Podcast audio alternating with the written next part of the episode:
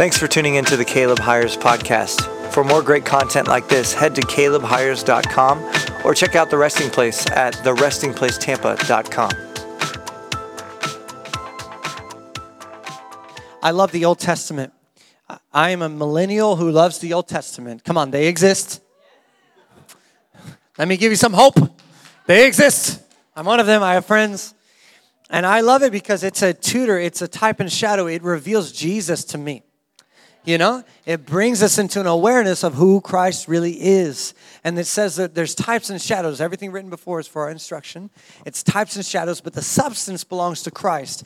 So for us to say silly things like we don't need the Old Testament anymore, that's just foolish. That is foolishness. Now, some things ended at the cross, like animal sacrifices. Anyone happy about that?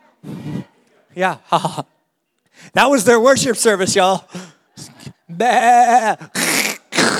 Sprinkle you with blood. Thank you for coming to church. That was their worship gathering. I'm right about this, all right? Look it up. So some things ended at the cross. Hallelujah. Some things passed through the cross, like all the promises of God. Hello? And some things began at the cross. Like a new covenant in his blood, in his body. The new, fresh way to access God. And we're going to talk about that today because Christ is our veil. Christ is our veil. And the veil that was torn is a prophetic and potent picture of Christ's body being torn for us. So I want to discover that with you today. Uh, I have Hebrews 10 20 for you in the Passion Translation. This is kind of the core verse. It says, I'm sorry, I didn't put the black background on that. That's my fault, not theirs. I got to give the AV credit. You know, I got to give them, give my crew credit. That's my bad right there. It says, He has dedicated a new life giving way. Let's say this together a new life giving way. Come on. If it's not life giving, it's not new covenant. If it drains you, no, girl, don't shut it down. I saw you flinch. Say it. That's right. Say it loud. It's a free house. You can be whatever. You do it. I'll stop you if you're being too free. It ain't going to happen. So, a new life giving way for us to approach God. So, if your approach to God is not life giving, it's not in Christ. If it's not that, it's not new covenant. New covenant reality is all from the inside out. New covenant teaching can be tested by this one thing. It, does it start on the inside and come out, or is it on the outside trying to get in? Old covenant is outside, external, uh, encounters with God. In, new covenant is internal, habitation of God, becoming the Holy of Holies on two legs. Any teaching that says it's on the outside trying to get in is old covenant. That's an old covenant paradigm.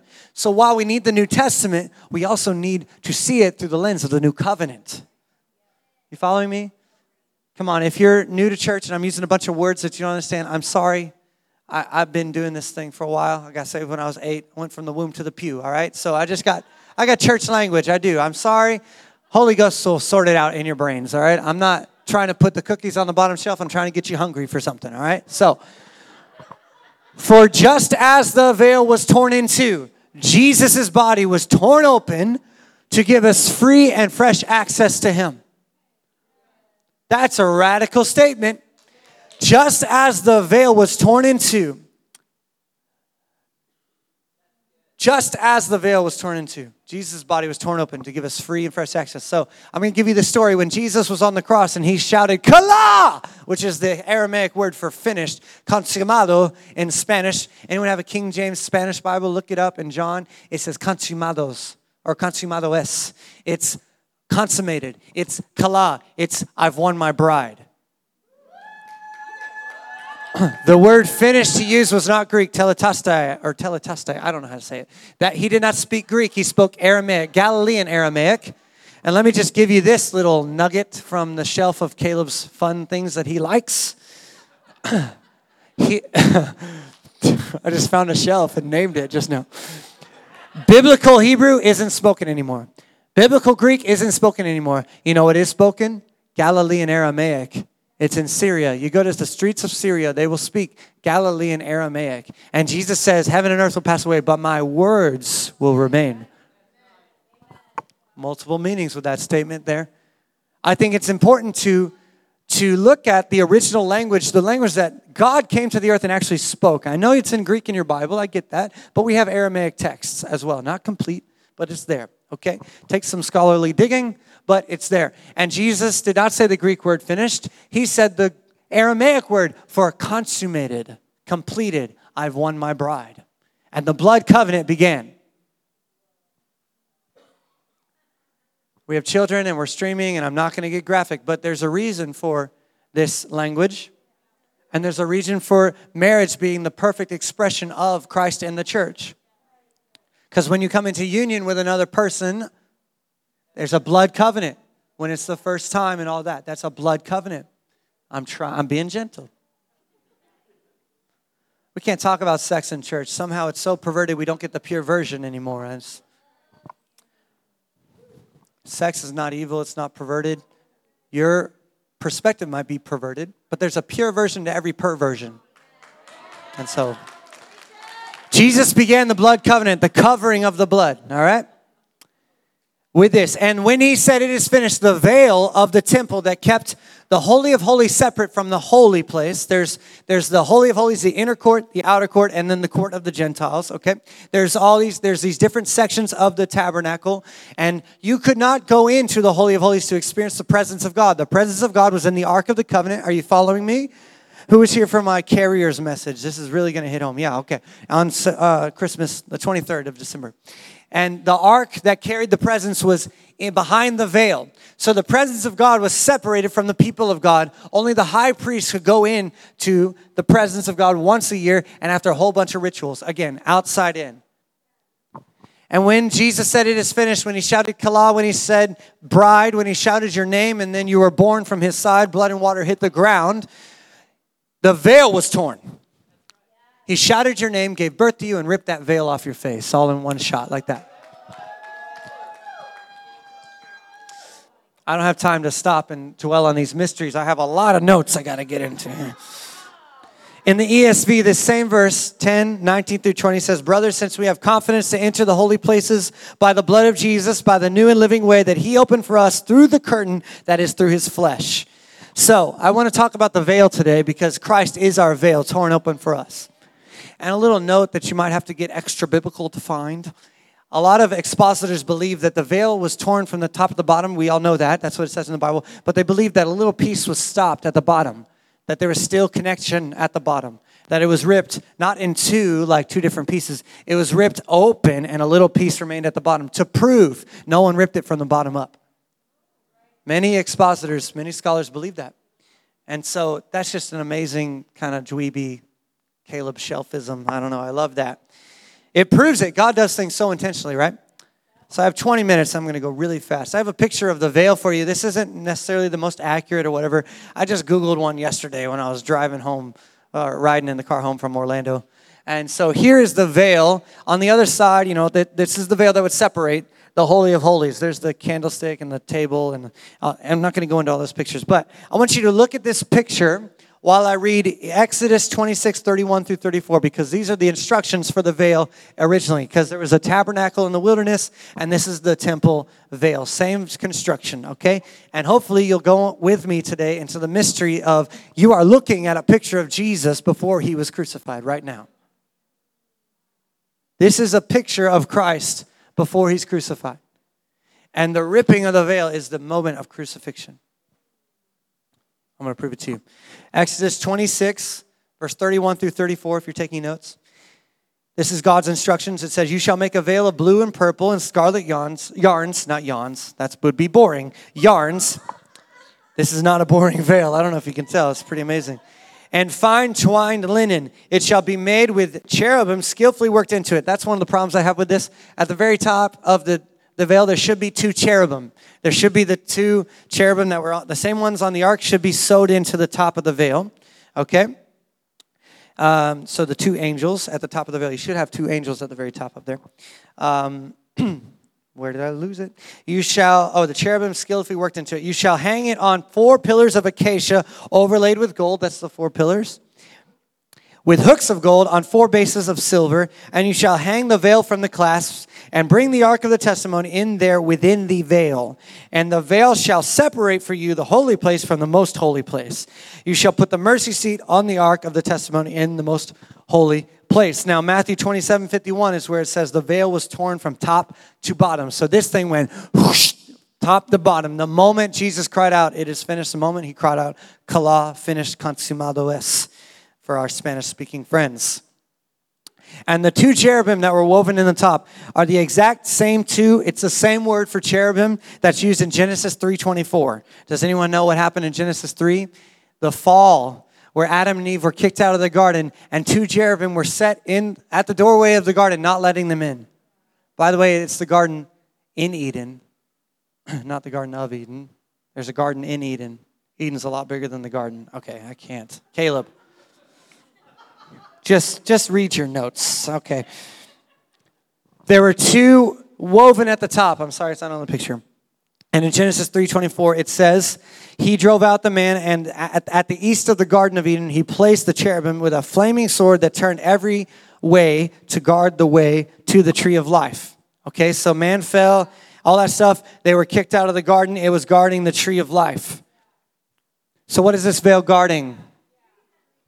The tree of life. Mhm. The spiritual entities guarding the way into paradise were separated at Jesus' crucifixion.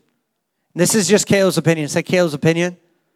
This would be something that you would call a revelation that is not supported by scripture, and therefore I'm couching it in my opinion. This is Caleb's opinion. That sword that God gave the cherubim, that's, I believe that's the sword Holy Ghost picked up to rip it from the top to the bottom. I believe God took that very same sword and went and cut that thing in half. That's just my opinion. That's how I see it. When I get up to heaven and watch the movie with you, we'll find out. right? Ha ha. That same sword, and that's important, guys. There was a sword, a, flaming sword, separating people from the garden, from the tree of life. And then one day, the climax of history here, that veil was ripped in half. Those cherubim were separated and the way was opened. Aren't you glad that the way is not shut? The dead have not made it, and the dead do not keep it. Any Lord of the Rings fans? Sorry. I just lost like 25%, 50% of you. Anyway, I'm a little bit of a movie buff. So, this way is not shut, it is opened. It is open for us. And so if you're bored, just stick with me here. When it says, You shall hang it on four pillars of acacia wood covered in gold, that's Exodus 26 32. I'm telling you, this is a picture of Christ hanging on the tree. His arms and legs are the four pillars of acacia wood. Here's his arms, here's his legs. How can I say that? That's how can you say these things, Caleb? Well, the word acacia comes from the, the Hebrew word shotet, and it literally means a scourging or a whipping. It's wood that's been whipped, it's wood that's been pierced, scourged. In Joshua 23, verse 13, it uses the same word for acacia wood as a whip. Uses it as a whip. You shall use a whip. Come on. I'm just trying to get you, welcome you into the mysteries of this thing. So there's four places covered in gold that are called the pierced whipped branches.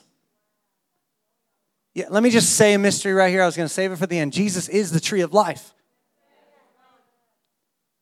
I am the vine, you are the he is the tree of life. If you do a, like an x-ray of your body, your inner energy, raise your arms, you look like a tree on the inside with your ribs and your spine, your roots.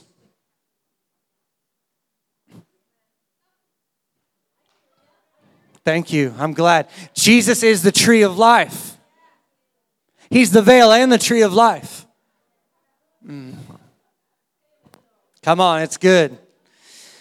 And it's covered in gold. And I love this stuff because it's just, I'm just a dweeb when it comes to looking up words. God, you know, uses this word, a, a pierced wood covered in gold. Come on. Gold is always a picture of kingship, by the way, in scripture. And this word actually means to shimmer gold. It means something gold colored, or as it can literally mean oil, like oily. It should be covered in the oily stuff that shimmers gold. Are you getting the picture? It can also mean a clear sky or fair weather. Isn't that interesting? Why am I bringing that up? Because here earlier in Hebrews 10 19, it says, He welcomes us to come into the most holy sanctuary in the heavenly realm, in the sky realm, in the fair weather realm. Covered in the fair weather one. Come on, don't you love a nice day? Who, who loves a nice day? You know, everybody loves a nice day. I had some really nice days in Dominican Republic, San Juan, Puerto Rico, and the Grand Turks. I, I had some nice days last week, all right? In fact, I wrote this in San Juan in a little, you know, St. John in the rich port of Puerto Rico. Ooh, I'm spilling stuff up here. So is the Lord. Song of Solomon 5:14 says of the bridegroom king, it says, his arms are rods of gold. In the description of the bridegroom king, the one that comes to rescue and save, the Shulamite bride, his arms are rods of gold. Hello. Oh, Jesus. And the word for rod, get are you sitting down? Okay, everyone's sitting down. Good. The word for rod literally means to roll away a reproach or to roll away a stone. It's the same word for galal. When today I've rolled away the reproach of Egypt from you, Jesus or God said to the Israelites, his arms are rods of gold.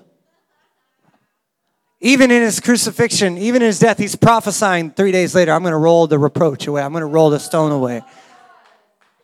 This is years before Jesus came, hundreds of years. Are you following me? Is this amazing? Yes, I think so. The last thing there is that it's built on four bases of silver. You might not be able to see it, but these little, the bottom parts are not gold, these are silver. Okay? Four bases of silver. And I looked up the word silver because, you know, silver is actually always a biblical picture of redemption. It's built on redemption. The veil is based in redemption. The thing that separated the people is based in redemption. You thought God was trying to keep you away from something good. But God separated you for your redemption. Young kids, young people, middle school, high school, young age people, listen to me. If God says don't do it, it's a separation for redemption purposes. He's protecting you. I have compromised on godly conviction. You know what it gave me? Pain. Lots of pain. Don't do that. See the one who has hung on a tree for us, based in redemption. Let anything God says, don't do that, become a veil for you. Amen. Amen. So this word silver here is actually kasaf, and the, the this is gonna I, I maybe it'll just blow me away again. I don't know. It blew me. Away. I hope it blows you away. It's literally the word for Hebrew word for a longing, to long for something. The base of the veil is a longing. God built a veil, a separating thing, on a longing. What? A longing for what? It's the same word that's used in Psalm 84 when it says, David says, My soul longs, yes, even faints, for the courts of the Lord. Oh, somebody's somebody's really gonna get this. Somebody's I can feel the spirit of revelation in this room right now. David longed for the courts of the Lord, and so did the son of David.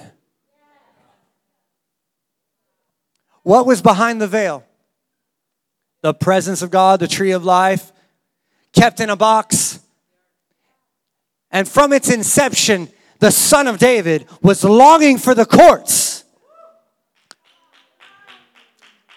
When that veil was torn, the Spirit of God was poured out without measure onto the earth. You understand? Listen to me. If the temple's ever rebuilt, God won't be in it. I, don't give your money to it. If they find the ark, God won't be in it. I found the ark. I'm looking at it right now. I'm looking. God is not living in a house made with human hands any longer. He has opened with his flesh the new and fresh life giving way, access to God. And not only do we get to go in, he got to get out. This moment, this moment in the crucifixion, this moment of Jesus being torn open for us was not just a you being invited in, it was a God being let out of the box. Come on. You need to let the Holy Ghost go. I love what Randy Clark says. He says the Holy Spirit is locked up in unbelieving believers. The Holy Ghost, this is not my statement. Don't blame me for this offense that it gives you. Come on, the cross is an offense. If your preaching doesn't offend somebody, you're doing it wrong. All right, so Randy Clark says it this way. I just want to give him credit because it's genius. He says, The Holy Spirit is often locked up in unbelieving believers. There's more believing unbelievers than there are believing believers. There's a whole bunch of people who believe in the supernatural realm, in a God or something, a spirit or something, all over the earth. when Paul says, according to spiritual things, I don't want you to be unaware, well, we kind of are. We freak out. People start medium, being a medium and channeling energy and things like that. We freak out. All that is, I said at the beginning, is a perversion of the pure version. The devil can't create. Only thing the devil can do is pervert. So instead of getting mad at some unbeliever for doing something perverted, ask God, what is the pure version that I'm not even living up to, that I'm upset with them for using?